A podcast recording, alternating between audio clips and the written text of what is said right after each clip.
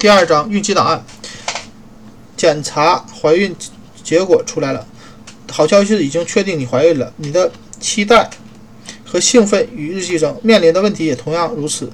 毫无疑问，很多问题在关于你正在经历的那些让人发狂的症状，也有很多问题与你的私人档案相有关。什么是孕期档案？